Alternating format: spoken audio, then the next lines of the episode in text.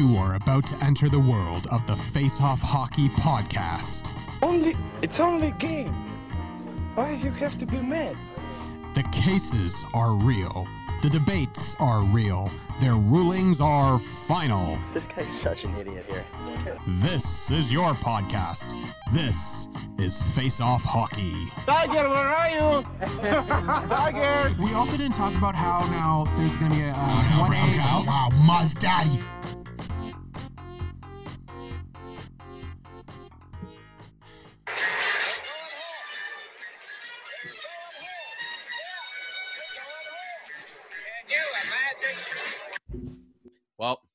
Just like that, boys. They're going home.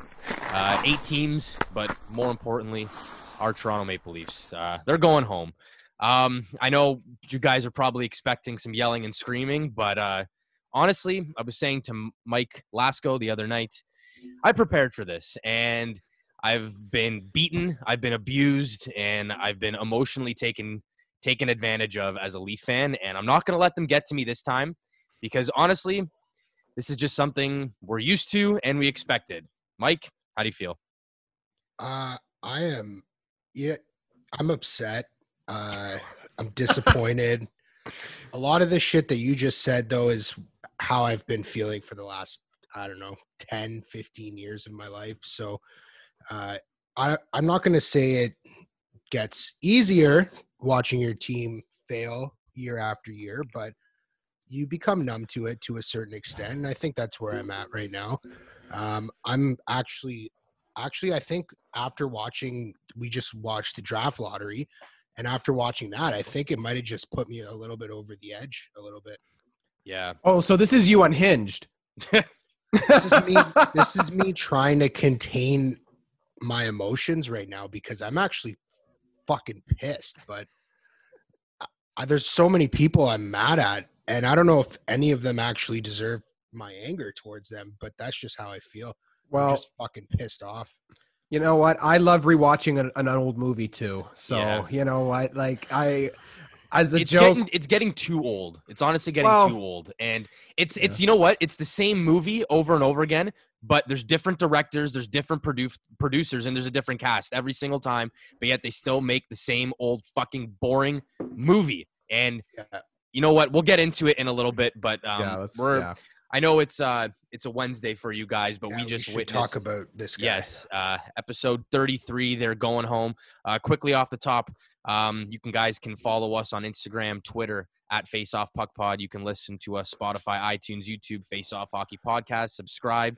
Uh, listen, Mike, you look like you're ready to snap. Um, we do have some big announcements actually. Um, at the end of the episode, we ha- will have our very first listener of the month, um, Thomas Rickus. Uh, he will be a friend of the show. He's been giving us a lot of flack on Twitter Yeah, the he's no past friend couple the months. Yeah, I mean, we'll have to try and make him a friend of the show. Um, we're gonna have him on. He's gonna explain to us everything he loves about us, and then uh, it's kind of why it's kind of why I have the Raptors jersey behind my shoulder because, frankly, we're gonna talk Mm. some basketball, um, and they're really the only team in Toronto that you know is professional. And yeah, we'll leave it at that. But next week for episode 34, well, the Blue Jays, I don't know about that, Cac. They're Uh, they're whatever been, yeah, I don't know. I the, like the. Buffalo Blue Jays. But um, episode 34 next week, um, we will have a guest on. Uh, his name is Aaron Ranson of the LA Podcast and the new Name on the Front Toronto Sports Podcast. Uh, me and Aaron went to uh, journalism school together. He's a really good guy. He's a big Buffalo Bills fan, uh, big Leaf fan. Um, a cool little fact or little thing that we'll have with him on Monday is they him and his friend um i can't remember the name right now this is bad but his friend their la podcast they have the official go ahead from the guinness book of world records. They are going to be trying to set a world record for longest live stream running podcast. They are Oh. planning to start at some point on sunday and go till tuesday. They want to do a 53 hour podcast. So if all goes to plan, we will have Aaron on at around 5:36 Eastern Time, and we will be jumping into their live stream of their podcast, which will technically go down in the Guinness Book of World Records. Woo! Pretty cool. That that's pretty neat. Pretty cool. That's I bet you guys weren't expecting me to throw that curveball out there. No, I like that. Yeah, That's so cool. that'll be really interesting. Um, me and Aaron are going to work out the details, but go check out his show, the LA Podcast, and uh, name on the front, um, the Toronto Sports Podcast. But anyway, quick reactions. We're obviously going to get into the Leafs and the Blue Jackets, uh, Edmonton being bowed out, Pittsburgh being bowed out. We'll look at the actual playoff rounds because yes, Edmonton, Pittsburgh, and Toronto they missed the playoffs. I don't care what anyone says; they missed the playoffs. Um, and another team that missed the playoffs, the New York Rangers. Well, they just got a lot happier. Um, their rebuild might have just accelerated a little bit. They won the uh, Mhm. 2020 draft lottery um, in somewhat of a cringe-worthy 20-minute show the NHL just put on. Yeah, had Gary very Bettman. nice. Con- yeah, they had Gary Bettman confirming the logos. Yes, that is the Panthers. That Um, is correct. um, but yeah, uh, first line next year: Zibanejad at center, Lafreniere on the left, Panarin on the right. Disgusting. yeah, like I'm I'm thinking I'm thinking the Rangers were probably the team best equipped to shove them right in their lineup right away. Mm, yeah, yeah. I think and, like- Minnesota and Nashville might have something to say about the Rangers getting the pick and not those two teams. Um, but yeah, he's gonna fit right in that lineup, as you're saying, Mikey. Yeah, but I'm sure Detroit and and Ottawa and all those other shitty teams at the bottom. You know what? Fuck them. They're better than the Leafs because like they're not teetering with their fans' hearts. You know. You're not getting not not getting tortured, right? Correct. yeah. I think it's good for New York, uh, obviously. But you know what? I'm, I'm just thinking a lot about Henrik Lundqvist and what is going to happen with that three pronged goaltending thing. But you know what? He's probably, I don't, they're, he's going to do everything he can, I think, to stay. People are like, oh, maybe he's going to waive his no move. He has one well, more does year. he have? d- d- how? Yeah. How many years yet? He has one more he year. has one more year. And they're like, and people were talking about a buyout. I was gonna say, you think the Rangers will buy him out? I don't think he will. I think they He'll al- try his already offered best. it. Oh, oh, they have? I think they did, and he's like, "No, I just want to hang out." Does the player have to? does the player have to agree on that or or anything? Yeah. Yeah. Oh, okay. Interesting. Yeah, because it's a contract. It's a binding agreement between two parties, so each Ah, party has yes. to agree to change it. So So, yeah. So, that was okay, talking so- business. Yeah, Yes. wow. business minute. Yeah, the Um, business so, minute, so, so I think it's um, brought to you by Coldwell Banker, but uh, it's you know I think it's a great. I think it's Hey, great. by no, Peloton. sponsored. ah, Peloton. Uh, Palat. but it's um, Andre Palatine. Uh, what was I saying? Oh yeah, so I think Henrik Henrik is gonna. I think he's gonna stay on as a backup, and I think he's gonna love. He's gonna. Enjoy, I think he's. I think it's gonna be a good time because he's gonna mentor Lafreniere, I guess, from how to you know handle the New York scene, having been there for so long. Um, the Rangers have never really been a, a team that I really care about, but it's hard not to care when you have Panarin uh, with a Hart Trophy uh, nomination. Zibanejad had that 40 goal season. Uh, they do their defense is pretty all right, you know, uh, nothing like Toronto or Montreal, Yeah. but they're they're they're a competent D, and uh, you know they just happened to lose three and zero against a very hot and exuberant Carolina Hurricanes team. So let's let's go.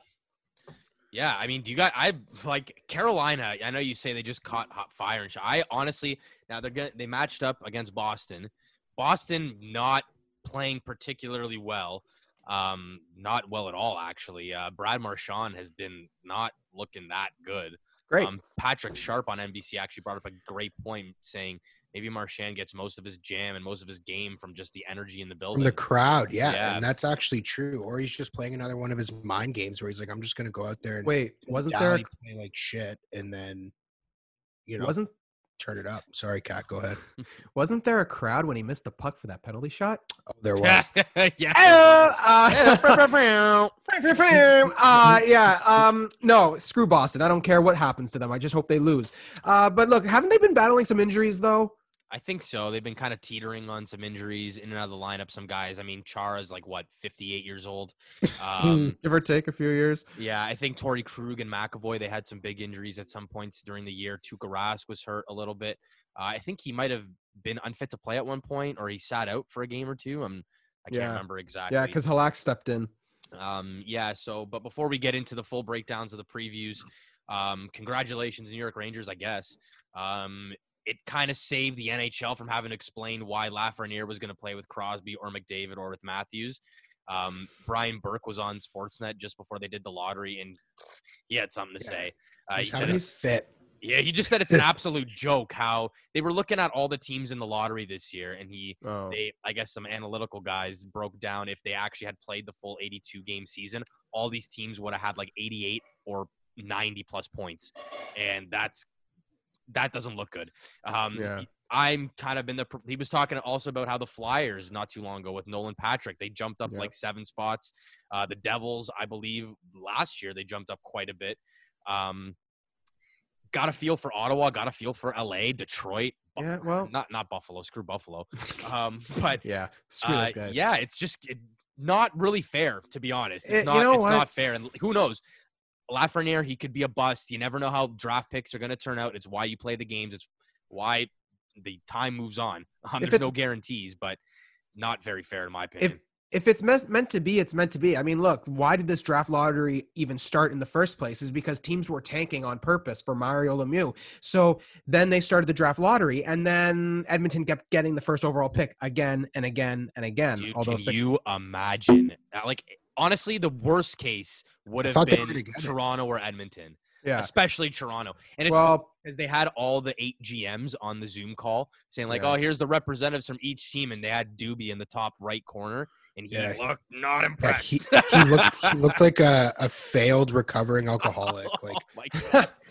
well, you know, but but like I'm saying, like you know what, like they've tweaked the law. It's it's literally a lottery at this point. It's a crapshoot because teams would be tanking, tanking, tanking, and then you know they. I mean, Buffalo couldn't. They kind of uh, missed out on McDavid, but they got Eichel as a consolation prize. So you know what? That's just the way it goes. You know, like I don't at this point. Like even if Montreal was in it, and even if Montreal didn't get it, I wouldn't. I. It's just it's the Yeah, logistics of it. Like, I, I agree you know? with you, Jack, there. Be, like even even in the like in the perspective of the Leafs, like they don't deserve to get the first overall pick. So I mean, they deserve. maybe it's like a glimmer of like hope that I was clinging on to to you know make me less of a depressed Leaf fan. But I mean, at the end of the day, I I'm not you know I don't expect that they Yeah. should have gotten it. I don't feel like they should have gotten it. You know. Well, they deserve a big kick in the ass after what happened yesterday. So, should we get into that? Is that Well, next? yeah, I mean, I guess so. Um, there's really, I- I mean, kind of. Was it shocking to you that it was the only series that went to five games? First of all, You know what? I don't actually know No. if that's. I didn't actually know that until you just said that. yeah, they were the only series to go to five games. I thought, uh, well, before Scheifele went down, I thought Winnipeg could Yeah. push that series. Um, Minnesota, I was kind of expecting a little bit of a push for five games, but Vancouver kind of. Me too. I give it. Gotta give props to Vancouver, man. I, there's another young team with a young coach getting it done. Yeah. Well, you know what? I, am not surprised because Toronto and Co- Columbus were very evenly matched, at least how I thought. Yeah. Uh, I think Winnipeg had Winnipeg had Scheifele and Laine, those are game changers, man. I think that Mhm. that series would have gone the other way. Yeah. Uh, you know, everyone was picking Pittsburgh in three. So, in terms of you know going to five, I thought maybe New York and Carolina was going to go a few more. I didn't. Yeah. I was not expecting a sweep. Yeah, that was that was pretty wild. But um, I guess yeah, we'll we'll jump into the Leafs in Columbus. Um, so game five, uh, I'm gonna start off the segment. I'm gonna hit you boys with some some numbers, and Mm. I want you guys to think of one word that describes these numbers and the pattern. So in 2017, 2018, the Toronto Maple Leafs had 105 points. Uh, next season, 100 points. This season, 81. Mind you, they didn't finish the season, but that was still going to be probably under 90 points. In one word, what does that what does that say? well, that's not a word, but it's like a downward trajectory, right? Yep, Uh, can I use a hyphenated word in wrong way? sure. Because that's the wrong way. It's supposed to go the other way. oh, wrong That's way it. is the word. What the fuck? Yeah, my word was going to be regression. Um, Yeah. And do you want to point? Does anyone else want to point out uh, what the pattern is in that three two year span? Um, they just they were they've lost their grit along the way, right? Like that was they had more grit when they had the 105 or whatever it was, and then they were kind of shaving off the you know the pugnacity and that truculence. I don't know. It seems like every year Dubas is in control. Is a steady decline. Bingo! Mike hit Oh, the yeah, jackpot. right. Ever since Kyle Dubas has taken over this team, they have regressed. Yeah. Um, I guess we could start with this year. Um, look, they, they've regressed every year since Dubas has taken over. Um, this is like like I said off the top of the show, and Mikey agreed. I'm numb to this. I'm used to this. I had an, honestly that game four that was cool. That was awesome. Means absolutely nothing now. It all came down to one game, do or die, and they choked again. Um, I don't know if it was a choke. You know, they didn't play like terrible, but they didn't play great. They couldn't score. Got to give it to Korpisalo. Um, but like, see, I'm already trying to go off the rails. I want to try and keep this on like a straight, even path. They've regressed with Dubas um, for the last 12 months, and you can even extend that into 16 to 18 months if you want to go January 2019. They have been an average NHL team.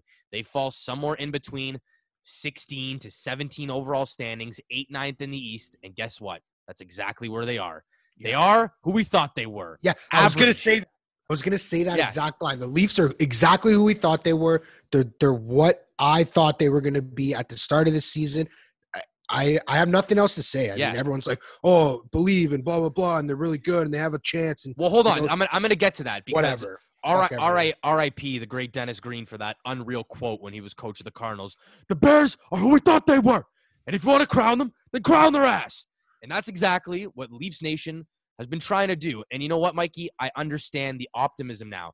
It's because we're so used to the failure and the letdowns that any glimmer of hope we get, we run with it because it's all Well- we have. But at this point, like I was saying before, it's like we were gonna come on here and yell and scream. It's like, what for? We've done this every year. It seems like, it, like, like enough. When's I don't know what to do, man.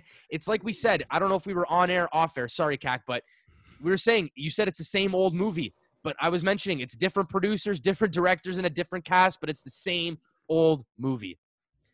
Uh, you know what? I think this optimism comes because of what the Leafs used to be uh, just a few years ago. That you know they were Yeah. they were talking about Ian White as their captain. They were uh, offering Cody Cody Franz an insane amount of money, which he turned down. Yeah. You forget people for sometimes, or they like to forget the David Clarkson contract and the Dave Bolland thing and how they were Wendell, outbid for that. Wendell Wendell Clarkson is coming back to Toronto. right? So I think that that's where the optimism lies. Is now that they have great, like they have good and great players. Oh, don't get me is- wrong. Their talent is way better Yeah, than it when where it was five years ago, ten years ago. The difference is where this team was against Washington and that Yeah. first season against Boston. Yeah, That's the team I want. yeah. that's I the team I completely want. Agreed. And I they've complete- regressed and they've agree. changed styles because of Dubas. and and and, and with with and I think what Dubas has been turning a blind eye to is that eventually, at some point, offense does dry up, and then what do you do? You they don't have it like, uh, and also they're not in, in, entirely a clutch team. I'm gonna run some numbers at you. Oh, they're the most unclutch. And they're Matthew- not they're most inconsistent. So taking into account the 20, 2018, 2019 game seven losses, as well as what happened yesterday, they have combined for only now I'm talking Matthews, Marner, Nylander, and Tavares. Now Tavares wasn't there in 2018, but you know what? He was there for two out of the three. So I think it's all right to say this. They've only accounted for one goal, three assists between the four of them in that span. They were outscored 15 to 5 in those elimination games. All right. This team, as I have been saying all year, does not have the mental fortitude. The fact that they even stretched this to the game five was absolutely insane. Yeah. And, like I, I couldn't. I'm like, Literally, and I'm literally like, you're thinking, man, how come this team doesn't play like they're down three and zero with a few minutes left all the time? Then because Yeah. they're not dictating the play. I don't understand it. I was It's going off on a Twitter rant, and I'm not even a fan of this team. Like it's just ridiculous to Yeah, me. Well, Kak, the thing that you just said, sorry, I'm my focus is off today because I'm just all over the place mentally uh, in the sports world.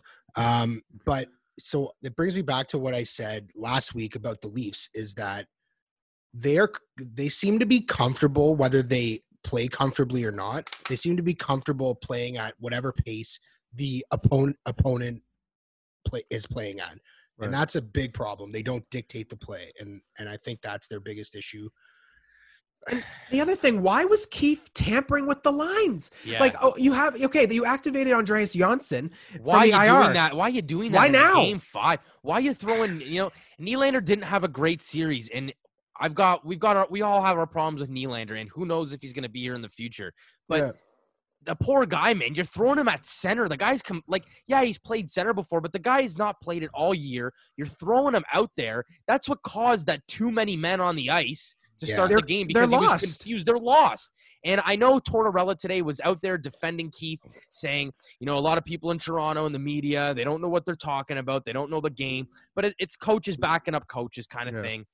He, Keefe completely got out coached by Tortorella in that game. Oh, um, absolutely. I Got mean, coached by him the entire series, in my opinion. yeah, but- well, exactly. I mean, the better team won. That's what usually happens in a series in hockey. The better team always comes out on top. And yeah, it was back and forth. And you know, the, there's not much to kick and scream about about the Leafs playing terribly because you know what? Yeah, they lost the series, but I don't think they played overly that bad. They didn't play fantastic. yeah, but but they- is that but it was better ins- than them playing bad or Well, worse? I don't know. I mean, they lost, so it doesn't matter. It inevitably the results are the same. Like they lost, it doesn't matter. Want to know what's even they didn't, more? They didn't get the doors blown off them last night. They didn't get steamrolled by. they might as well have. I mean, they they. the yeah, I get it. I get it. A loss is a loss, dude. But it's like it's like that episode of The Simpsons when Homer's boxing, and he's. I think I've also mentioned this on the podcast before, and he's just the other guy's just throwing punches at him until he gets yeah, exhausted. and then, Frederick Tatum letting Homer Simpson and Correct. eating punches. right, so the Leafs are whatever that guy's name is that you just said, Frederick Tatum. and Columbus is Homer Simpson. He's like, I'm just gonna wait back, wait for, sit back, wait for my chance, Yeah. take it, and then I'll do the same thing. But my like- but but my point is what I'm saying, Mikey, is um like yeah, it, it doesn't matter if they got blown their doors blown off or if they had a one nothing loss. A loss is a loss and they're they're going home. But what I'm Well, saying is but the fact that they didn't play over yeah.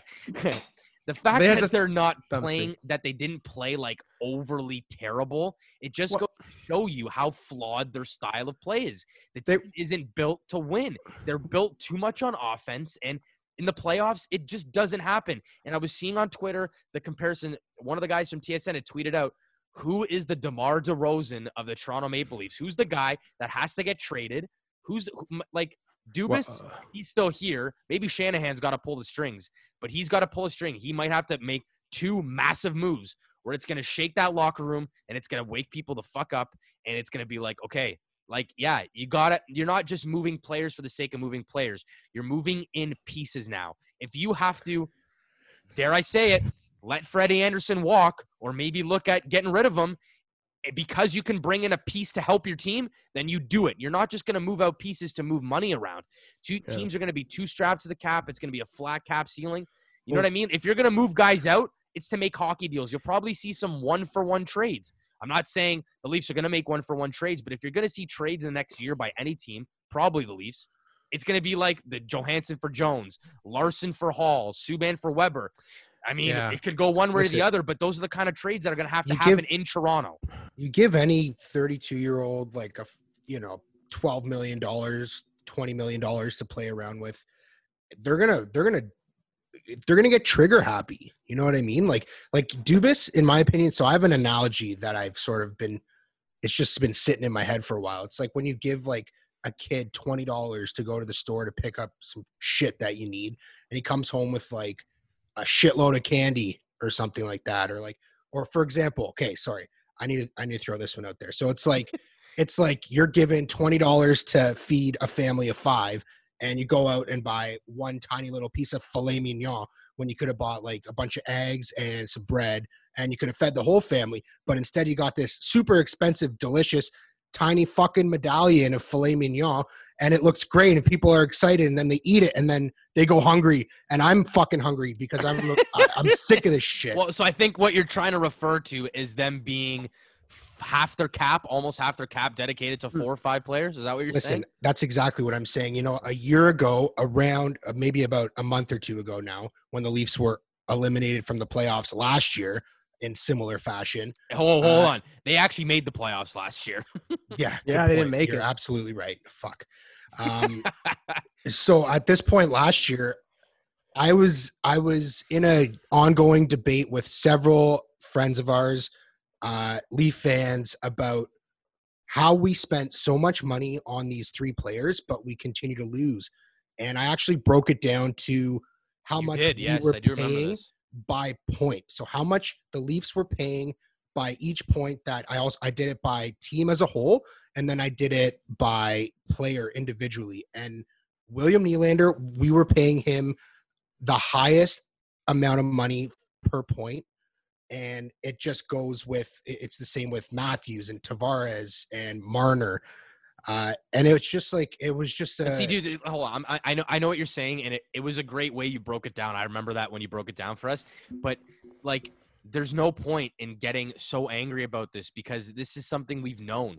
Like we've known. No, I know. Like, no, I, I knew this. A lot of people didn't Yeah, want to listen it- to it. They didn't want to admit the fact that, yeah, maybe we did overspend on these guys. Maybe these contracts are ridiculous. We did know that. Yeah, didn't know but it's so obvious when you look at a team like Columbus and you look at a team like Montreal, and honestly, a team like Chicago.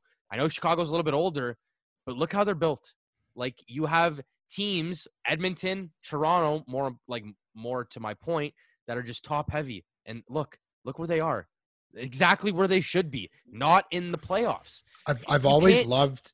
I've always loved hockey because it's never been an individualistic sport. This is the most team sport. This is the the biggest team sport of Right. all. I was saying this to one of our friends. This in soccer, football, it this are the two most team s- sports. You know what I mean? Right. You can have one or two guys in basketball. Uh, I mean, football. It's like it's weird because it's like two different teams on one team. Like the offense doesn't even talk to defense. You know what I mean? But you Yeah. could have a quarterback, a guy who throws the ball. Look at the Patriots. They had Tom Brady, one of the best of all time, and they had plug and play guys for years. Every now Right. and then they would get a superstar, but they would still win. You know what I mean? And but with hockey, it's it's so it's like it's so obvious, and this is why I, I can't even. I'm not even surprised because the Leafs were inconsistent all year. We know they put all their money into forwards. They focus nothing on defense. Dude, the Tyson Barrie trade is it- Yeah. honestly, it's going down as one of the worst trades in Leaf history. That That's saying something. age A well. hundred years Man, of man, history. he sucked. He Yeah. sucked all year. He sucked. I Yeah, said but he's it gone. he's forever, gone. So don't worry about it. He's gone. I, I know, but it drives me fucking crazy. Like watching a game with Tyson Mhm. Barrie in it every time. Cack, I'm sorry. I just need to let loose a little bit. All right. Watching a game with Tyson Barrie, man, I it was so frustrating. It was the most frustrating to watch him go out there and just be shit. He's just shit. That's the bottom line. Like I Cac, jump jump in. Uh, okay, so here's a few things. The, the- I'll start. I'll go with the Barrie trade because that's what we're talking about right now, and then I'll just work my way back. Uh, the Barrie trade that did not age well at all. Uh, but at the same time, you know what? You had to trade Kadri. He got suspensions in consecutive playoff rounds. I disagree. that costed the Maple Leafs the series, both series really against Boston. I still believe, especially last year, if Kadri is in that playoff round, the Leafs win. Um, Barrie Break was my heart also even more. Why don't you? But I, Well, just to, can I interject one second, Cac? So All right. I'll let you go. I'll let you continue. But I just want to say it's bad that the Leafs can lose a player like Kadri and it can ruin their entire series. Like you'd expect that maybe for your first line center, your goalie, but that's your that's your third line center, like yeah. or second line center. But it's a domino effect, right? And that's the thing. I guess, but I mean, So- you see teams like Boston continue to get injury ridden, and they're fine because they're they got a proper system in place there. Sorry, continue. I don't even remember what I was saying right now. Uh, oh, Barrie. And then Barrie comes in, and after having a, the best year of his career, Babcock doesn't deploy him well. He has that one good spurt, and then he's going back to mediocre. But the other thing is, people were talking, and we, it was said earlier, I forget when, but like Freddie Andersen. Freddie Andersen's numbers were all right. They were good. He just didn't have make the opportune save when they needed it. Martin Marincin, Cody Ceci, oh my God, those are house leaguers back there, man. It was it was Yeah. it was horrible. And I also want to say, I there was yes, Toronto had a lot of shots on target, but they weren't high quality chances. That made it and made Korpisalo look pretty good. Everyone's like, "Oh, Korpisalo played out of his out of his jackstrap. He was so amazing." No, he wasn't. The Toronto Maple Leafs weren't taking that many high quality chances. And I can what make happens, saves if I get shots at my chest too. Right. Exactly. So so it's like he's not having to like twist and turn and go out of like his way to make these saves. They're routine stops. He wasn't tested that much. Yeah, he had 32 shots, but like it's nothing that you know, no sweat on his back. And you know, Elvis, he, he, Elvis Merzlikins, same thing. They weren't. It wasn't until that last three and a half minutes where the Leafs played to the standard that everyone was thinking that they could. The thing is, they weren't sustaining that. They didn't sustain that at all all season, all series. It was just a combust, just a bomb that just imploded on itself. And Yeah. And I don't know, you know, tr- make hockey deals. How, how, how? You have a strap cap, $81.5 million flat cap. You have to re-sign some people because, you know, you have their RFAs. Honestly, Some dude, I'm sorry. You don't. They don't have to do anything at this point. They don't have to sign people. In, in my eyes, there's three guys that are untouchable. It's Tavares, it's Matthews, and maybe Morgan Rielly. That's it. Dude, Morgan Rielly is the only player, and Matthews are the only two players that, in my opinion, have. Are, first of all, they played at a way higher quality than all the other players, and I think they're the two players that they should focus on and just build a different team around them. They also don't have like, I mean, just like slapping a team together like Dubas has been doing, obviously doesn't work. Like you need to form a dynamic, a team dynamic, and like when you're switching guys in and out and you know trying to just plug pieces plug and play here and there i mean you can so see that come out in moments like the playoffs when they're so not in sync it just Yeah. looks it just But- looks dirty There's no reason that Keefe manipulated the lines the way he did. I don't. I. I was just. I'm like, why? Why? This is a mm-hmm. thing you might do game one. You don't do this in a do or die scenario, especially when the roster that. I mean, yeah, Muzzin was out and it hurt them, but like, especially when the roster that you had the game before ended up winning in OT. So, and Johnsson didn't look that great. He looked like a guy that was, well, yeah, hadn't played a game since February. Yeah, exactly. So- yeah. yeah let's know, be real oh, when he yeah. when he was healthy he didn't look that great No, yeah, exactly. So I think he's gone. I think if you're going to Yeah. trade somebody, look, Kerfoot Well, was gr- Sorry, good go in the penalty kill with Kapanen. I think those two should stay because everyone's like, get rid of Kerfoot, get rid of Kapanen. Are you kidding me? Kerfoot those was guys are your penalty kill. Why did it? Why did they wait for so long to put Kerfoot on the penalty kill? That I have no explanation for. All right, and okay, I think Johnsson's the one of the guys that's the odd man out in that scenario because it's always between those three. So I'm like, well, get rid of Johnsson. You don't need him. You had Robertson who was doing better. Okay. Yeah. What do you get for Johnsson though? I don't know. Well, it's, they're not going to go for a defenseman that they need, I guess. I don't know. You, Well, you Johnsson, want a I'll tell you hockey right now, trade. Johnsson and or Kapanen and or the, maybe not the two of them, but either of those two together or just one of them, you're not getting a player you need. Well, You they're over the just- cap right now. Yeah, but don't just get rid of them just to get rid of them. I mean, if you if you're gonna move out guys, you gotta like I said, you got this is has they have to start gotta move a making big guy Yeah, they have to start making moves that improve the team. And I heard something today, and it, was a great reference point. Jim Rutherford, when he was GM of the Penguins, he moved out 30 goal scorer James Neal for Patrick Hornqvist, one for one straight up deal. Paid off pretty well. No, I mean Yeah, you did. can you can at the time you can maybe say Pat James Neal is the way better player than Patrick Horn. Maybe not way better, but he was definitely the better player. More to the elite goal scorer. Patrick Hornqvist came into the Penguins. He fit in perfectly with that team. He plays with Jam, and he could still put the puck in the net. And then look what happened to James Neal. I'm not saying if you move out guys, or like you're gonna have the reverse Tyson Barrie effect on the lease. You know what I'm saying? But you honestly have to consider looking at moving guys like Nylander, maybe Wow. Marner.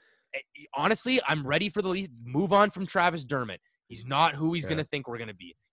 I don't know if that. Well, the thing with well, the thing with Neil, yeah, the thing with Nylander is Nylander's is not like he's got a six point nine a year million dollar contract. Nice, yeah, but, he like, had 30 goals this year, so there is a little bit Yeah, of value. fuck but- that bitch fuck that 30 but, goals But Dubas promised him he Oh, here wasn't going go. to trade yeah, him. Masai also promised DeMar DeRozan, and then 10 days later, he shipped his ass out to San Antonio. And guess what? We won a championship. All right, I, I definitely. I don't care if Nylander gets his heart broken, or Agreed. you know what I mean, or he's got to Yeah. move away from his friends in Toronto. Grow up. This is a business now. If you're not going to play the way you're supposed to play, the way you're going to get paid, if you're not doing your job you're fired I guess Yeah, that's but- what I'm saying, Brooksy. Good, get Yeah. the fuck out of here. yeah But Ne- Le- Ne- in Legit.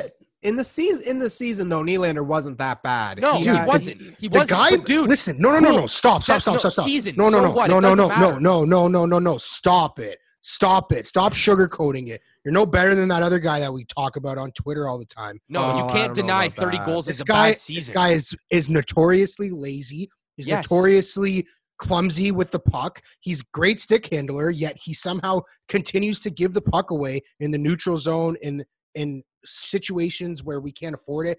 He's the reason why there was a two on one goal in the in the previous game. I mean, it's great he's scoring 30 goals, but we have enough goal scorers. Okay, I need some guy. I need someone on the team that can. Is We have en- we have enough goal scorers. Three uh, goals, five on five the entire yeah. series. So so like that just tells me that there's there's there's not a balance. You need No, a yeah, exactly. I was just gonna say all that tells me, and we're we're gonna move on. But all that tells me is the Leafs are just flawed. They're poorly built. And they have the wrong style for playoff hockey. And honestly, that's all that matters is playoffs. That's Well, all that matters. And you play to win the game. The game.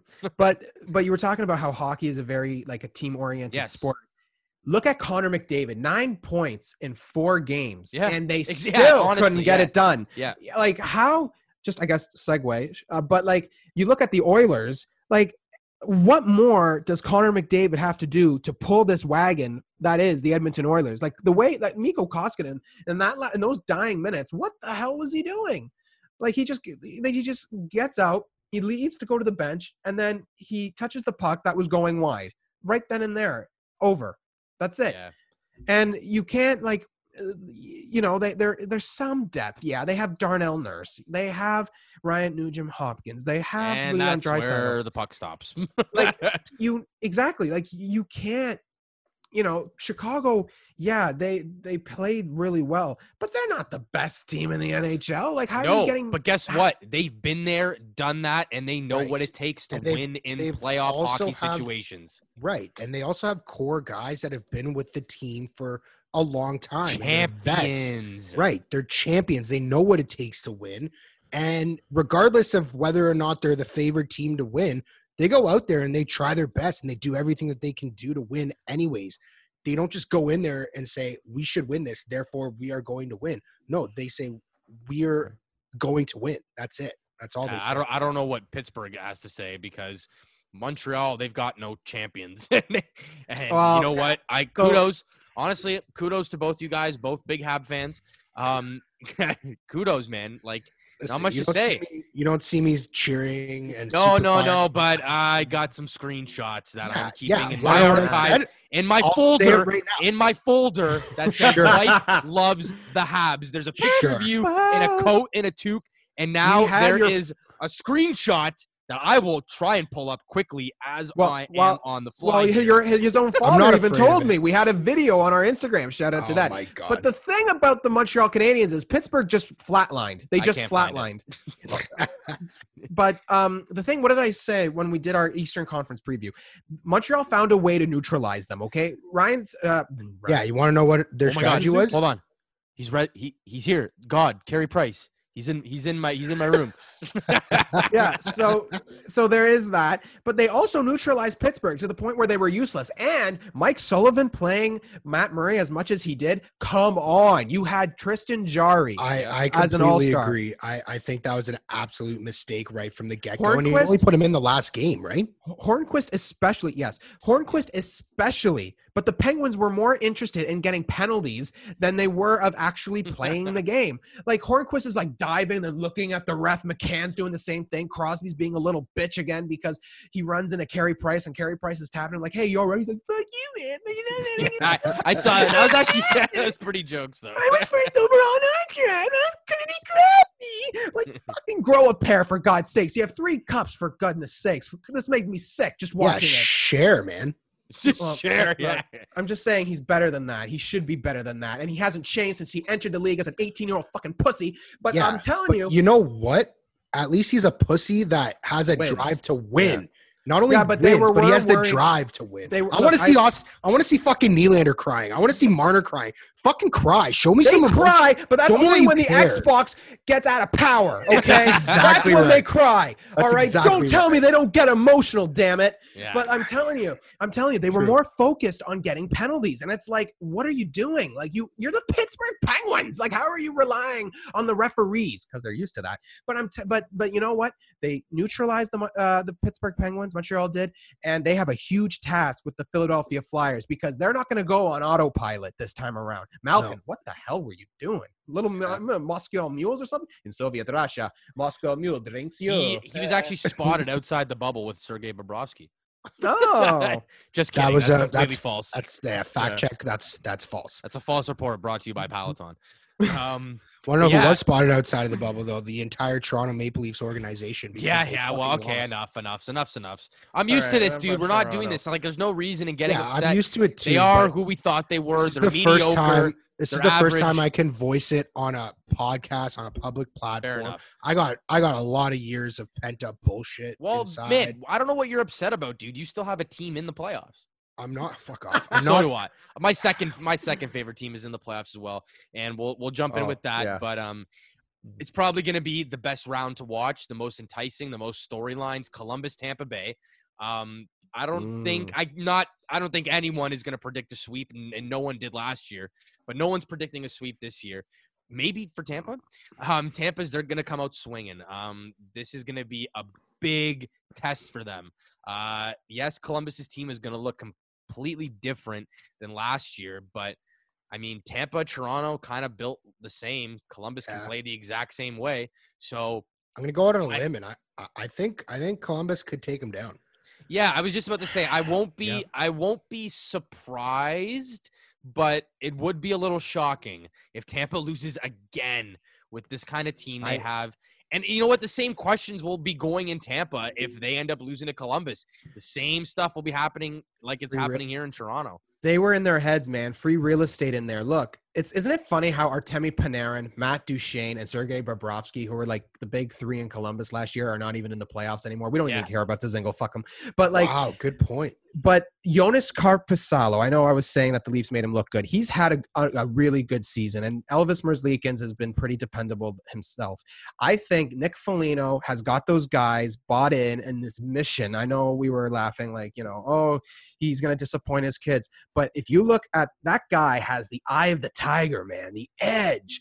And I think that Tampa Bay might get a little spooked. I think they might. I think they might Yeah, get, well, you know, flashbacks from Nam. And I think Colorado is just, well, it- I mean, they, they were spooked. What? Yeah, okay. All right. Anyway. I'm not, look, No, it, it was their, I actually you know, agree with you, Cac. Though I, Yeah. I I think it's a statement that the Columbus Blue Jackets captain is like a third line grinder. That's I mean, captain is someone you want to look up to, someone you want to Yeah. kind of model your game by, someone who's has a work ethic that you should mirror. Yeah. And that's Foligno. I, I think he's a piece of shit. I think he's a diver. I think he takes cheap shots, but hey, he gets hold the on. job Hold done. on. This guy has liked our posts. Leave him alone. yeah, he's our glue guy, man. he just hurt me personally Yeah. by beating my team. So I mean, yeah, some of these comments, you know, they can be taken a little with like with a little bit of a grain of salt. Uh, I like I said, I like him as a player. I I would love to have him on our team. Why? Yeah. Because he's got the work ethic. He he's got the right mindset, and like he's just. truculence. I I don't like. I- I just like having him. At, I like having a captain at third line, center, grinder, whatever. Weird. Just that's just how I I, I just I would like to Yeah. see more of that. I, they're really Columbus is really good at neutralizing heavy offenses, and Seth Jones and Zach Werenski, man, do those guys go to work? Yep. and Yep. they they just they're a team that you know what like They're that- studs, man. Dubois Dubois was playing pretty well. Um, so we'll, we'll see. I'm not. We'll see what happens with Vasilevskiy. Uh, I always find him very intriguing as a goaltender because there are times where he's super hot, and then there are times where I'm like, really? So you know, uh, Yeah. I'm not saying that who's going to be the winner. It's I'm just saying it's gonna. I think it's gonna. It's not gonna. If, no, there's no sweep going on. I think that's going to be a very tight series, as they Yeah. pretty much most of these series have been. No, absolutely. I mean, um, the way the playoffs have been going, they're probably going to be tight. Um, so we'll kind of just go through the last bit of series this year quickly. Um, Carolina, probably the hottest team in the playoffs right now. Uh, Yeah, taking so- on the Boston Bruins, who won the President's Cup, and they're probably looking like the least hottest team right now. This will be a very interesting series, and you know what? I honestly can see Carolina coming out of this one. Yeah. If Boston doesn't get their shit together, and they don't have a lot of time to get their shit together, um, Carolina can keep keep hot and they could I- steamroll right through Boston. I, I agree with that. And I also want to say that uh, I think the teams that have already played the five game series have a distinct advantage because they're already in that playoff mindset versus like all these other round robin teams are kind of like, oh, yeah, whatever. We're already in. We're just playing a different team every other night or whatever. Like, I think it's a different mindset. But gee, I wanted to do a little throwback uh, to the training camp before the COVID Cup started. Um, who was the team that was doing the knuckle crawls? Knuckle crawls. Oh, um, Uh, yes, I want to say it. Who was it? it was either Carolina or Las Vegas. I'm pretty sure it was Carolina. Car- I- Las Vegas has also been very hot. I thought it was Vancouver, to be honest. I don't remember, but I do remember that. Yeah. Uh, it, you know what? It could have been Vancouver, but I I just want to say that you guys laughed at me when I said, you know what? I like it. I think teams should be conditioning their guys. I mean, it's We were laughing at that. I was. no, not not you, Geo, Gio and another piece of shit friend that I got. Not saying that. shit- shit Oh, okay. Because I'm like, I don't remember that happening at all. No, I said I said I oh. like it. I like that they're teaching them discipline and a work ethic. And they were like, oh, Right. "Oh, they're professional athletes. They don't need to be doing knuckle crawls. This is ridiculous." And I was like, "Is it?" Because like I don't know, the team's doing pretty well right now. So I'm gonna try to fact check that, go back and figure out who it was. But Yeah. you know, might have a different conversation. yeah, no, I, I hope Boston stays injured, uh, and Carolina. what I I want the worst for them. So like Same, I dude. you know, uh, Carolina has a very weird owner, but you know, Rod Brind'Amour is a great coach. That team gels and they act like you know they're a family in in some senses. We're So- a family. We're a family. so, but the only thing, the only question mark, the only question mark I have for the Carolina Hurricanes is in net. You're a what? That's the thing. the what? The goalie? I said you're a what? We're a family. Oh, sorry. Back to that. Stuck on that. Family. Um. or- Okay. Fucking. All right. and this is the Ah, family I you want to almost go to Lake Placid with? yeah. Yeah. Yes. Jimmy's one hell of a hockey player, but I'm going to send him home. anyway, we're back. Are I don't Mrazek. Oh, there we go. I'm not that sold on Mrazek. Reimer, not so sold on him either. So Ew. if well, there you go. So um, you know what? Let's I like see. Let's see. I'm I I'm I'm really hoping and thinking that Carolina has a really good shot at putting the Bruins away. Yeah, I mean, um, the biggest Hab fans here. Uh, Mikey, do you want to kick off your quick little analysis of uh, Philadelphia, Montreal? I mean, Uh, yeah. Philadelphia, like do. we were making fun of them at the beginning earlier in the year in studio.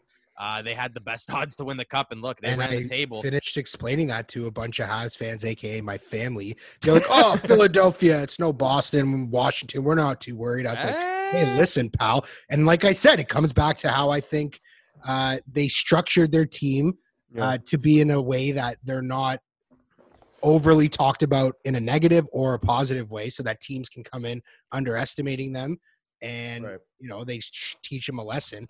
Um, that being said, the same thing that I said about the Pittsburgh Montreal series was that Carey Price. Um, I mean, the guy was a stud. He he played pretty close to perfect, I think. Um, and I think it goes a long way when your goalie's playing like that. I don't know if it can go seven games. I think five games, they were probably that's probably the limit for Carey Price. I think as soon as we add those next two games, he's either going to get gassed or uh, his team's just going to fall apart completely. Because to be honest with you, Montreal didn't look great. Uh, they had lots of problems. They couldn't really get a, a good flow going. But Right. like Columbus, they stuck in. They had a really good goalie. They you know, Shut they- down centers. they shut down they sh- they, they played really good matchups suzuki played very well um, and they did have those few players step up. Yeah. suzuki one of them kotkaniemi played very well.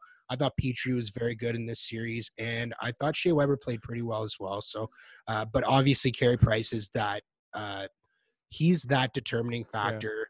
Um, he's kind of the independent variable. I think he's gonna it's all gonna rely on him. So the thing about Montreal, there's there's something that worries me about Montreal, and there's something that's a little bit optimistic.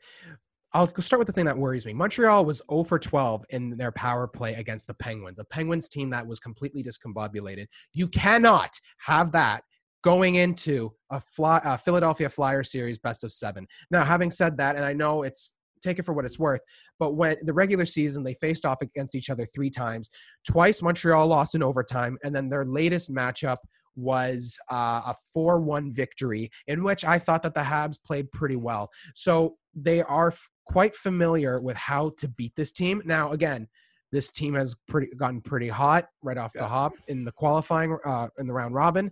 So you you have to like think about that. Um, but they also they have to they have to they have to get Drouin to play like a good hockey player. Their defense, I still think, is a little makes me a little nervous with Ouellet and Chiarot. Yeah, absolutely. They have to fine tune that because they were lucky that the Penguins were playing like they were just having a cup of coffee because that's not going to cut it in a seven game series against the Flyers. Yeah, I agree. I think Chiarot actually picked up his game in the last in, in the last game that he played. Yeah. Um but and I also like like even like Montreal's players like Lehkonen and Byron that add just like a little bit of flair. Like they're not big names. That's the thing with Montreal. They're they're they don't have any like huge household names other than Shea Weber, Carey Price. So They do it by committee. Yeah, and that's exactly right. Like you kind of band together as a as a bunch of misfits or like as a bunch of it's kind of like the same thing that Vegas went through when they went to the Stanley Cup. It's like kind of like a bunch of guys that the other teams kind of just said, "Here, you can have these guys," uh, and they were like, "Yeah," and they fired them up a little bit. So I think they can have that edge as well. Yeah. Um, so I don't know. I think it'll be interesting. I think it'll be a fun series to watch. I don't think Montreal's going to win, uh, but I do think they have a chance because they have uh, Jesus in net. Yeah, fair, fair enough. Um, yeah, it'll be interesting to see how it plays out. Another one I like here, uh, the Islanders and the Capitals, the final one we're gonna in the Eastern Conference. Uh, the Barry Trotz, um, he's gonna be facing his old team. I don't think they played each other in the playoffs last year, um, so this will be a first for him and for both these teams. Um, the New York Islanders, they won their uh, opening round against the Florida Panthers, so that makes the Islanders. Um, they won a series in Toronto before John Tavares did. Um, if you want to count it as a playoff series. Yeah, they've gotten farther than John Tavares ever did in Toronto too. Yeah. Anyway, What does that Um, say about him? Anyway, yeah. yeah. Before we go down that Way rabbit too Yeah. soon. Um, so yeah, the Islanders and Caps. This will be a good series. Um, the Capitals they were looking pretty good as well. Um, maybe not as well as they'd hoped in uh, the qual in the round robin. Yeah. And the Islanders, well, I mean, Florida, they weren't really were they ever kind of here all year? They're kind of like the Leafs. They were very inconsistent all year. Yeah. Bobrovsky just well, too many Moscow Mules. Yeah. Um, and you know they're going home. And Dale Tallon has parted ways with the organization. His contract was set to expire. Um, so Florida's kind of a little bit of a mess right now. Would have been nice for them to win the lottery pick, I guess, but might be another player for their career to ruin. Yeah, Um, they wouldn't let Florida win that lottery pick. I don't know if they had any hand in fixing this Yeah, situation, but, But uh, the Islanders and the Caps, it'll probably be a good gritty series. You know, Ovi's going to be throwing the body. Tom Wilson's going to be throwing the body, um, and then almost everyone on the Islanders because just that's just how Lou that's likes just to build his who team. they are. Yeah, they are who we thought they were. Yeah. Um, they got some offensive talent. Pageau's been a very nice piece for them. Uh, coming playing at the very well. Played Bar- very well. Barzal's Uh, been playing very well. Um, you know, they got a great captain and leader in Anders. Lee. Anders, He might, yeah. he might not be the biggest name, but guy gets it done. He's the captain, leads by Yeah. example. It'll be a good series. I don't know who's going to come out of this one on top. I, I, I, would think like kind of weird. It's I kind of like to see the Islanders come out, but part of me wants to say it's going to be Washington. But I can see this going seven games for sure. Yeah, I completely agree. I actually am going to tilt it a little bit in the Islanders' favor, uh, only because I just uh, the same thing. Like like you mentioned, the grit, the grind, the hard work, the hustle. You got Big Lou uh, at the head of that team, and I think he does a pretty good job. I mean, I also just kind of want to stick it to that guy on Twitter who was you know running his mouth off about how Lou Lamoriello went to the Islanders and shot the bed, and I'm like, dude, they're doing pretty well. I don't know if you watch hockey or not, but like they're know, doing man. pretty well and they're a pretty solid team and they've they've you know they stuck it to us pretty much every time we've played them so uh i think i think they got what it takes and i also think washington is a team that uh they have a lot of big names and they have a lot of stardom and and a lot of championship mentality. and i think there's just a lot of big clashing egos and i i honestly think that that can be dangerous for a team like the like the capitals or the leafs or even tampa bay like i think that's i think there's like uh, a, a point where it's it's too much so starts to hurt the team after a while but you know, we'll see. The Islanders are they they don't score a lot of goals, and I think that's their best. Cha- like keep it low scoring, kind of like how Montreal kept it low scoring, and that's Exactly. you know the way that they were that I said they were going to win. I think that's what the New York Islanders have to do there. I can go on a whole ta- tangent about what's going what happened with the whole Dale Tallon thing, but today's not the episode for that. Um, yeah, so that's pretty much it. Keep it low scoring. Uh, Pageau has been a, uh, a good acquisition. They paid an arm and a leg for him, and not only is he good on the ping pong table, but he's also good on ice. yeah, that's a good point. Um, we'll move on to the West quickly. Um, Arizona, Colorado. We got Phil Kessel versus Nazem Yeah. Kadri. Um, Easy Nazem, sweep. Nazem, Ka- yeah, you think so? Colorado's going to sweep for Mikey there. Um, I think Uh, Colorado is going to kind of go through in five or six, but Nazem Kadri, I kind of am going to ride on the Colorado bandwagon. I think Colorado's going to win the cup this year. And Nazem Kadri will just go on the list of Leaf players who left and ended up winning Stanley Cups. Yep, you're Bill absolutely Jones. right. He'll join Phil Kessel. He'll join Ty- join Tyler Bozak. He'll join ah. Carl Gunnarsson. And there's Oh probably a couple other players. Alexander Steen. Listen, Alexander I just Steen. I just Yep. want to point out that Nazem Kadri's in the playoffs, Jake Gardiner's in the playoffs, Yeah. James Reimer is in the playoffs, Tyler Bozak Have is you in the seen playoffs, Jake? Phil Kessel's in the playoffs. I Yeah. mean, Anyway, ah, uh, I, I I really like Colorado. They've been playing well. Um, they looked really really good Yeah. in the round robin. shout out And- to uh, my boy uh, and future Hall of Famer Nazem Kadri for scoring with 0.1 seconds left to give uh, the Avalanche the game-winning goal. That's a fucking legend. That's a grinder. That's the kind of guy I want on my team. Yep. So me and Mikey have Colorado winning. What about you, Cac?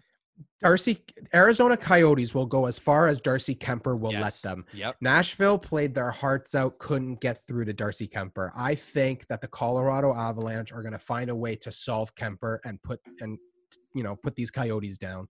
I don't see how, you know, well, fi- I don't put, care. Put him down. Put them down. Why not? They're going to get put down by an avalanche. Um, Yeah, so exactly. so I, I really think that Colorado is a much better team than the Predators, and the Preds did play pretty well. But Arizona, you can only sustain that kind of goaltending for so long. And I- look, I know by no means do I suggest that this is going to be a blowout. I think that they're going to be tight games, and I think it's going to be a close series. But I don't see that because I've watched a bit of that series with Nashville and the Arizona Coyotes, and I don't see Arizona taking over the Colorado Avalanche like they did against Nashville. Right. I agree. Yeah. Next. It's gonna, be a good one. yeah, The next, the next one's pretty good as well because it's the Vegas Golden Knights and the Chicago Blackhawks. Yes. Um, a franchise that is only a couple years old and they've been on quite a run. Um, it's yeah, they made the actually been- playoffs every year. Good for them. They went to a cup final in their first year. Let's not forget that. And yeah, exactly. Throwing a little We shade at our buds. Um, we did. Get out of here. We. Um, I get congratulations whenever Montreal goes into the playoffs and wins a round. Oh wait, you wouldn't know that. uh, um. So yeah, uh, Robin Lehner, former Blackhawk and now Golden Knight. This will be Such a, kind of I, interesting. I love Robin Lehner, man. It'll be interesting if it'll come down to a goaltending kind of difference Well- in this series. It's very interesting for. Isn't it funny for? I just want to say this that the teams that sold huge at the deadline are in the playoffs, like Montreal and Chicago. Anyway, but Robin Lehner is he going to be the guy going forward, or Marc Andre Fleury? Like who? are- I, I guess it doesn't matter who. I they're don't think go it, with. I legit was just gonna say it doesn't matter. They're both reliable. yeah, they've been playing well in front of Lehner. They've been playing well in front of Fleury. So Right. that's a team that you know what they were gelling and they were ta- and they, they you know there's a reason why they were first in the uh, in the round robin. Um, in terms of Chicago, I think you know they're going to put up a good fight, but again. You can only sustain that for so long, and I think that Vegas learned something from the San, uh, the San Jose Sharks series last year. They don't want to replicate something like that again. But you know what? The way that Chicago want uh, is going to win this, not by defense, by offense, by f- taking the game and throwing it in their face, the way that Edmonton kind of had to go backwards and be like, whoa, because Yeah. they were just completely surprised by how much force that Chicago was giving them. Yeah. So, I agree. you know what? I, I, I I like either team in that's in this scenario, but I, Vegas, it's hard to bet against Vegas just because of how they've been doing so well. Yeah. Mhm, I agree. I think I think that's a solid analysis, CAC. Um, Thanks. but I I think I think the yeah I I said this from the beginning. I think Chicago can they they have the uh, ability to upset any other team. I think they underperformed this year, and I think that that win against Edmonton, that series win, can give them the confidence that they need to say, hey, we can beat Connor McDavid and Leon Draisaitl, two of the best players in the world right now. Yeah. Uh, we can fucking beat everyone because Crosby's out and Matthews is out. So, I mean, I, I think the sky's the limit for Chicago right now. I, I think they're gonna I actually think they're gonna beat the Knights, and I think they could actually be a serious cup contender. Honestly, I do. Yeah, I mean, at this rate, anything can kind of happen, and they've already, I guess, pulled off an upset. Who's to say they can't do it again? Usually, a team with the hottest goalie ends up going on a run, so it'll be interesting to see what happens. But uh, our last two series, we've got Calgary and Dallas. Mhm. Um, that's that should be a good one. Um, Calgary, you know, I don't want to say they got lucky with Scheifele and Laine getting hurt, but Uh, it definitely helped them. Um, but you got to give them credit. I think there was one or two games they got four plus past Connor Hellebuyck, and Connor Hellebuyck. I mean, he was he was gonna the, the Jets were gonna go as far as Connor Hellebuyck was gonna take them. Um, there's only so much he could do, so you feel for him. But Calgary, I mean- Dallas, this should be interesting. Um, I, I'm I'm not really sure who's taking this one. I could see this one going seven games, but I think it's it's going to come down to goaltending. Um, is Ben Bishop Yeah. really going to be able to hold his own? well, is Cam Talbot going to be able to have? well, that's the thing, right? They're yeah. both shaky. I think Ben Bishop is the better goalie. I don't like him, but I just because he's a former Tampa Bay Lightning guy, but I just don't like him. But I also think uh, I I think that where was I going with this? What were we talking about? goaltending shakiness of oh Ben Bishop. yeah, uh, I just think Dallas is gonna win. I, I that's it. That's all I got. Yeah, no, I, I- the Flames are they're they they have a little bit of bite and they have a bit of bit, bit of an edge, but Dallas, you know, they got a few forces out there that I think can kind of put the Flames out, as they say. Uh, the Flames did get lucky. They got lucky. They got They lucky. did. No Laine, no Scheifele. That's two of their best, two of the Yeah. three best players of the Winnipeg Jets roster. It's pretty much the story of the Jets this entire season. Yep. Well, Uh, Hellebuyck, I mean, the guy was like, "Oh, they're gonna have to work really hard to score a goal in me on me in Game Four, blah blah Yeah, blah," oh. and then and then they fucking lit him up. So don't I kind of, I, I didn't didn't really feel bad for him, but I was like, "Ah, that sucks." you you don't know? tempt the hockey gods like that. Correct. I No. agree. There's you another don't, you don't, example. you don't tempt any sports gods because Brooks Koepka on the PGA Tour, he did the same thing on Saturday night after his third round. Uh, they asked him about Dustin Johnson, who was in the lead, and Dustin Johnson, obviously Mr. Gretzky now. yeah, Um, they he pretty much asked him. He said, "You confident?" He goes, "Well, you know, he's only won one." Uh, so I think I'm pretty confident. And then Brooks Koepka went on to shit his pants and shoot and shoot like three or four over par. He was irrelevant after like the eighth hole. So it just goes to show you, don't piss off the sports gods. Um, Agreed. but in Well, the final, sorry, go ahead, Cac. I ju- well, it leads into what you were saying. Like Vancouver against the Wild, Yeah, when what the Wild were up in the last game of the series, the NHL already put on their their their website the their like the, the game five, like the start time was going to be ten forty five and all that. And I went to bed. I was watching that game, but I was really tired. I'm like, you know what, Vancouver's going to win tonight. NHL just sealed their fate, Yep. and sure enough, they won in overtime. yeah, that's yeah. I mean, Vancouver's gonna have their hands full taking on the defending Stanley Cup champions in St. Louis, but like Mikey said before, the Vancouver and all these other teams, they've already been in playoff mode for a couple games now. You would hope teams like St. Louis and Colorado and all the other qualifying or round robin teams, sorry, uh, would play with some playoff jam. So it'll be Mhm. interesting to see. It's it's kind of like a changing of the guard. St. Louis is the more veteran looking team. They're defending champions, and then you got it with Craig Berube. I know he's a newer coach, but he's a veteran grizzled guy. Um, Correct. style of hockey just reflects on the way the Blues play. But then you got Travis Green. I know he was he was a great NHL hockey player, but he's a young coach. He had success at the minor league team um, in the AHL, but uh, he's got a lot of young guys, and they got a lot of talent, kind of like the Leafs. Yeah, they seem to band together. Yeah, I mean it'll be a really good series. I, I I'm gonna see, or I want to say St. Louis is coming out of that one, but I could see it going six or seven games. Vancouver can give them a run for their money, but that's if Vancouver decides to play like the way they should. I'm just gonna keep it short and say I I got Vancouver winning. Wow, Whoa! he's not even gonna back it up. He's just gonna leave it at that. Well, you know what? Uh, Tyler Toffoli was injured, was he not?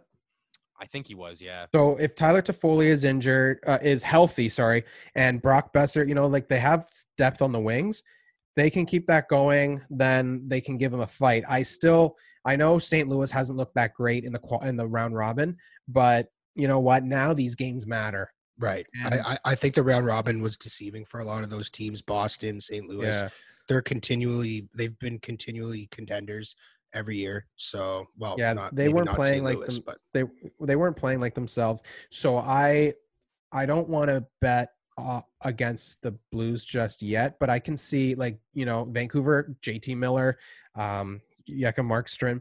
Those guys are dark horses. Um, so we'll see what happens. But I, I really, I really don't want to bet against the St. Louis Blues because they have been really good all year. Agreed. Yep. No, I, And I- that's that. Sorry, I'm just I'm just setting up um what we're gonna get into now. Yeah. Um. So, face off. Get 'em. We started. We started the new listener of the month. Um. Mm. We have our inaugural listener of the month.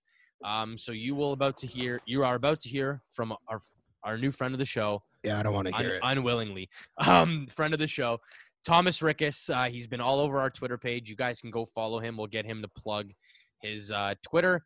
So, uh, without further ado, the inaugural Face Off Listener of the Month.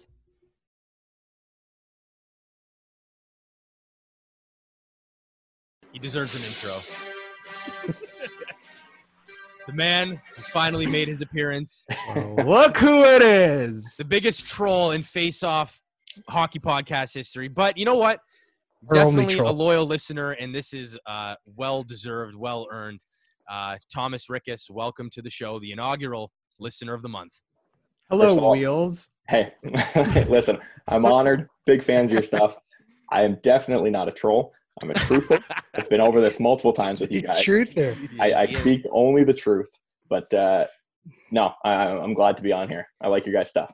Yeah, Hey, I mean, well, Well, that- that- thanks. Yeah, that's why we chose you. I mean, you've been tweeting at us for the honestly ever since we started almost. Oh, look at that flex. Um, and yeah, he's got the championship gear on. I got the Raps jersey, and well, Thomas has informed us he wants to talk a little bit of basketball and maybe the comparison of one unreal franchise and one complete train wreck.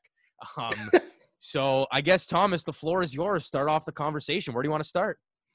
I mean, one's a winning franchise, one's an absolute joke. I think it's as simple as that. That's it. All right. Thanks for coming on. All right. and now you're muted. Yeah. no. see you, buddy. I mean, he's not wrong. Is he Yeah. wrong? ah, no, absolutely Oh. not. And you know what? I I, I was never, and Lascare Kachimo can uh, can attest to this. I was never That's a not- huge hockey okay. guy. I, I was more of a basketball guy growing up. I had to deal with people that loved hockey my entire life. True. Um, Uh, but but I still I still watched it. I still enjoy. I still cheer for the Leafs. Don't get me wrong. I'm a Toronto sports guy through and through. I just it's it's honestly embarrassing to watch what happens, and I think of a large part of it is fans like Lascara that just every year Oh I hear God. I hear how crazy good they're Oh, going to be. okay. That's just not true. I, I mean, look at the, look at the flag behind you. I, I- Yeah. you know, I I'm actually sure- thought about taking it down. yeah, I'm not. Why would sure you I take it down? How dare Because you? I'm a fucking shame, Giovanni. I'm ashamed of my team. Yeah. Yeah, I mean, well, the, there's really no explaining because me and Mikey, we were yelling about this just about an hour ago. There's no sense yelling and screaming because honestly, this is just something we're used to. And I'm gonna bring this into basketball, the NBA, and the Raptors, and they're kind of turning into what the Raptors were before they traded DeMar DeRozan, before they trade got rid of Dwane Casey. Um, they're just going to keep bringing back the same guys, and that's the definition of insanity: trying the same thing over and over again and expecting different results. Um, so, uh, Thomas, I know you kind of joked with us on Twitter saying maybe the Leafs need to hire Masai for two zillion dollars. Um, do you think? Do you At least, yeah. With I'm not saying like you don't have to go in depth into hockey knowledge here, but do you think just knowing from a general sports perspective, you think Kyle Dubas has got to do something to shake up this team just like what Masai did a couple years ago? Yeah, I think the comparison to the Raptors is is pretty good. The only thing is the Raptors was make, were making it to the Eastern Conference Finals. You're, Yeah, I was yeah. just gonna say They were that. actually They- winning winning series. series. Yeah. Yeah. They're winning They- series that were always relevant, and that's just not the case here. They they just happened to run into the best basketball player of all time and just couldn't ever beat LeBron. Like it just that's what it was. And I don't. And we talk about this all the time, the parody of hockey and stuff like that. There is no one team. I guess the Bruins they can't really beat ever, but it, it, I I think there's got to be something. And I don't know if it's I I don't know if it's a coaching thing. I don't know if it's their players or anything like that. But it just seems like whenever the moment is big, all these players that they're paying millions of doll- dollars to just don't show up. Yeah, they They crumble. They Yeah. crumble Hold under pressure. And you said you don't think that it's your uh, you don't you don't know if it's the coaches, the players, the GM. Mhm. Let me put this clear: we ch- change coaches, we change GMs, and we're still going through the same shit. So obviously, it's, a, weird. it's a It's weird. culture thing in the dressing room, and But I think the culture thing comes down to exactly what you just talked about. And I think that was the, the, the Dubas experiment, which is still, I mean, don't get me wrong. I think he's going to do good things and don't get rid of him by any means. But I just don't know where that culture piece. Lascari doesn't agree. I don't know where that culture piece is missing. Well, it it, come, it comes from the top, right? I think Right. it. I think it starts at management. I think it starts at your general manager. It starts at him throwing big money at William Nylander, big money at uh, Mitch Marner, and the other team. I or the other players kind of look at it and say, "Oh, okay, maybe he's a pushover. Maybe I don't actually have to do what he's telling me to do or what he wants to do, or I don't really have to align with his views, whatever it is." I don't think I think he they that he lacks respect from his players, and Mhm. I, I think that's exactly where it starts. Whether you have Mike Babcock coaching or Sheldon Keefe coaching, uh, I don't think it. Joke. I don't think it matters. It's, it's our joke now, Cag. I'm going to continue. to- Oh, you heard that? Okay. yeah. Thought this was. Well. Yeah, well, but go, I'm going to bring it back to culture. And, you know, Masai had to make that big decision, uh, trading a fan favorite, a local, well, not local, but he was drafted here, developed here, and DeMar DeRozan. But you're going to have to make those big moves. And look, they brought in one of the best players in the NBA and honestly, one of the, still one of the best players in the NBA, in Kawhi Leonard. And yeah, you know, he gave them the shot against Philly and he dominated Giannis, but you need someone to push you over the edge. But more furthermore to my point is he's gone and the Raptors are still the same team. If honestly, they might even be a little bit better. They got the little the championship mentality. Kawhi brought in the culture. He taught guys how to just tune everything out, just play basketball. If you play to win, don't worry about anything else. Just do your job. And you know what? Yeah, he's gone, but I honestly think the air, the ghost of Kawhi still lives in the Toronto Raptors because they're just picking up right where they left off. And, and I think a big point that people forget is, you know, Masai fired Dwane Casey after a winning season. Coach After of a- the year. So after that, yeah yeah just crazy right and brought in a, a, a d league worked his way up nick nurse kind of guy and this is where i think maybe hockey's a little bit different in the in the people that play hockey the personalities that play hockey. But i'm not sure that that as well but I, uh, what i'm wondering is and maybe you guys can answer answer this for me is you know basketball you've got more of like a player's coach versus like a gregg popovich who is just my way or the highway kind of guy.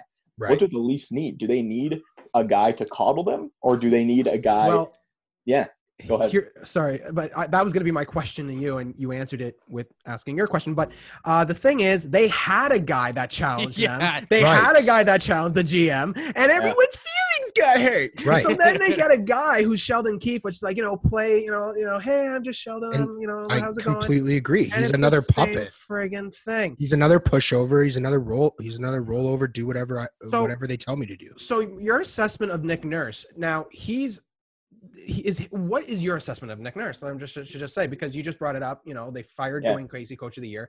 They bring Nick Nurse and you know he he gets a ship. But what I and I know for a very long time that you were the basketball guy at school. So what?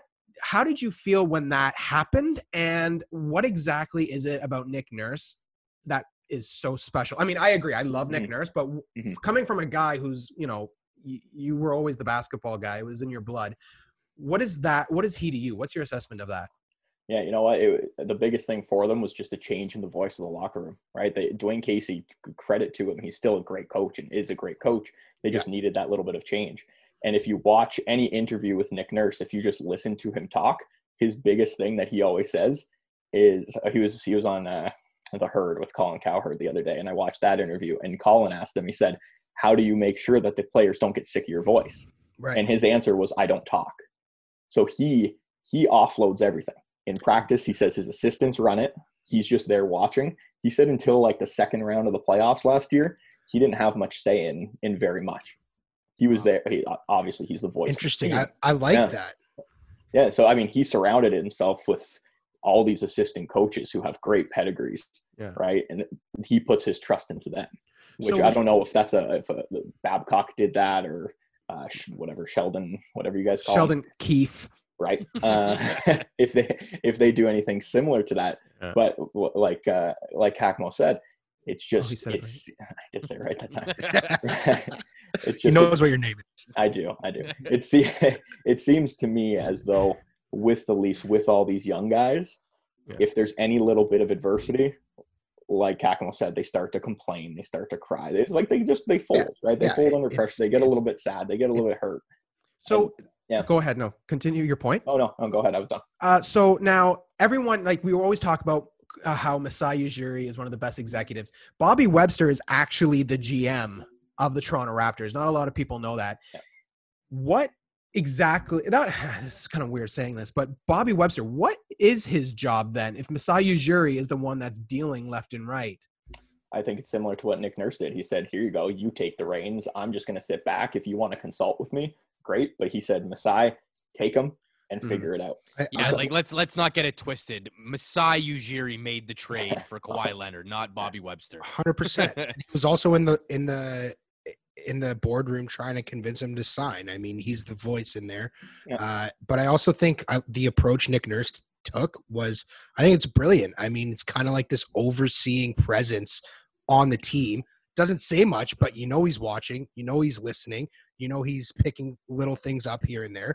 And if he doesn't talk to you, you're kind of like, shit. What does he think? Do I need to work harder? Am I am I working hard enough? Do I kind of leaves that sort of uh, it's kind of like a parasite planted in the back of their heads that is kind of saying like, I don't know what the fuck this guy's doing, but I better, you know, prove myself to him, or I could be benched next game and not even really hear about it until the day before. So And, and don't get me wrong, Nick Nurse hit the lottery that the fact that he got to coach Kawhi Leonard. Yeah. Right. And I think he realized what happened with Kawhi in San Antonio, where again, he's coming from a guy in Gregg Popovich, one of the best coaches of all time, right, but he is very my way or the highway. He will, you know, when when Kawhi wanted to sit because he was hurt, Gregg Popovich didn't like that. He made that known to the media, right? He's calling out his guys in front of the media.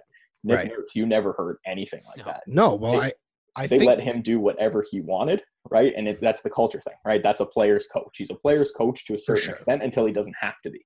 for sure. So and I I think, think, that's what the Leafs are missing is somebody that just hasn't figured out the role yet. Because yeah, Babcock was one end, and now this other guy seems to be on the other end, but it's just it's just not working. yeah.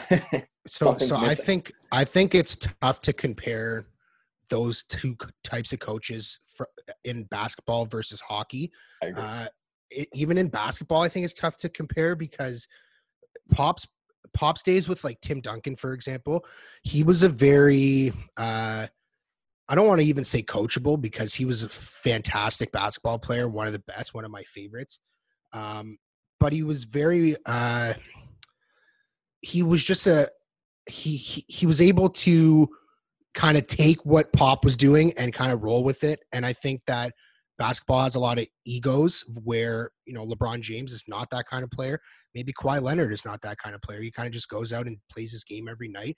People talk to him and he, he kind of will do whatever he wants anyways. So I think it's, I think there's, uh, and, and then hockey, for example, is very much like a team oriented sport. You can't really go in there and say nothing because these guys need some direction. Like, you got so many lines that you're rolling out constantly that it's not just Kawhi Leonard 30 minutes a game or LeBron James 30 minutes a game. It's there's there's tons of tons of different uh, variables at play in a hockey team versus a basketball team. So I don't know. I think there's a little bit of parity there, but I I do agree with you. I think that I think the Leafs need some discipline. It's been one of my it's been one of my arguments forever is that they're a bunch of spoiled brats who have always had everything all right, all right. all handed right. to them. I'm just saying. I know we do. I like this. Is, I'm I'm I'm I'm just agreeing with what I know. what- I know. what Rico's saying in the fact that I think they do need some sort of uh, uh, boss figure in there to tell them what to do. and they do need direction. And I, I think what you're saying is somewhat true. I think you're a bit misleading with what you're saying about the difference between hockey and basketball, but that's fine.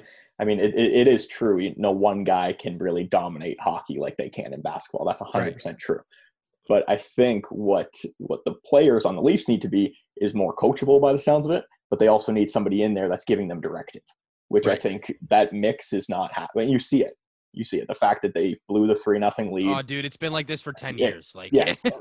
Well, you're enough. right. You're you're enough. actually you actually make a valid point though. I mean, there's so many players with different personalities. They learn differently. They're they're used to being coached certain ways, and then you kind of bring them all together. Versus basketball is kind of like there's one guy that you kind of have to cater everything around, and then the other players kind of have to follow suit, do their job, and sort of help this guy perform properly. That's kind of the way it is. but that's the complete opposite of what the Raptors are right now. They lost that one guy and they have a better winning record and it's just because of culture, right? All those guys in those lock in that locker room, Well, a lot of older guys, but a lot of young guys too, who are like, okay, I'll follow Kyle Lowry's lead. I'll follow Serge Ibaka's lead. I'll Right. listen to Nick Nurse when he does talk. Right.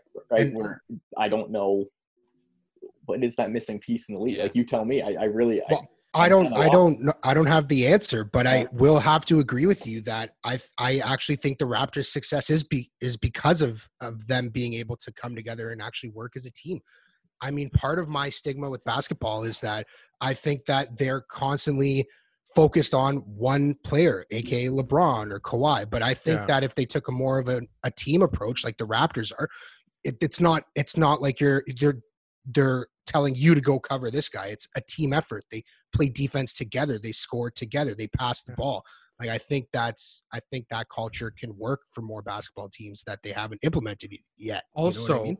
also the American media has really, you know, they've undervalued what the Raptors are. That even last year, Yeah, it but who create- cares? and Who us- cares? But it creates an happened us versus forever. them kind of mentality is Yeah. what I'm trying to get at, right? So players thrive, uh, you know, for that. And They got they got the biggest uh I I forget the word it's on the tip of my tongue, but they got the biggest assurance basically when LeBron said, you know, the league's aware what the Raptors are. They're champions for a reason, regardless if Kawhi left or not. Um, Right.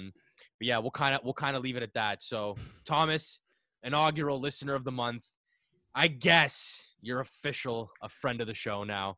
I appreciate it. I appreciate it. I want to ask. I want to ask all of you guys just one question before I leave. Yeah. well, sure, Yeah, I want. I want an answer. I want an answer from all of you. you'll get one. if I gave you guys one year as the GM of the Leafs, what is your Ooh. what is your plan? What All right, give let's- me like a let's- few We'll- sentences. Well, yeah, we'll try and make this quick in like Yeah. one sentence. So I'm gonna fire off the hip. In as my as my job as general manager of the Leafs, I am looking to trade Mitch Marner.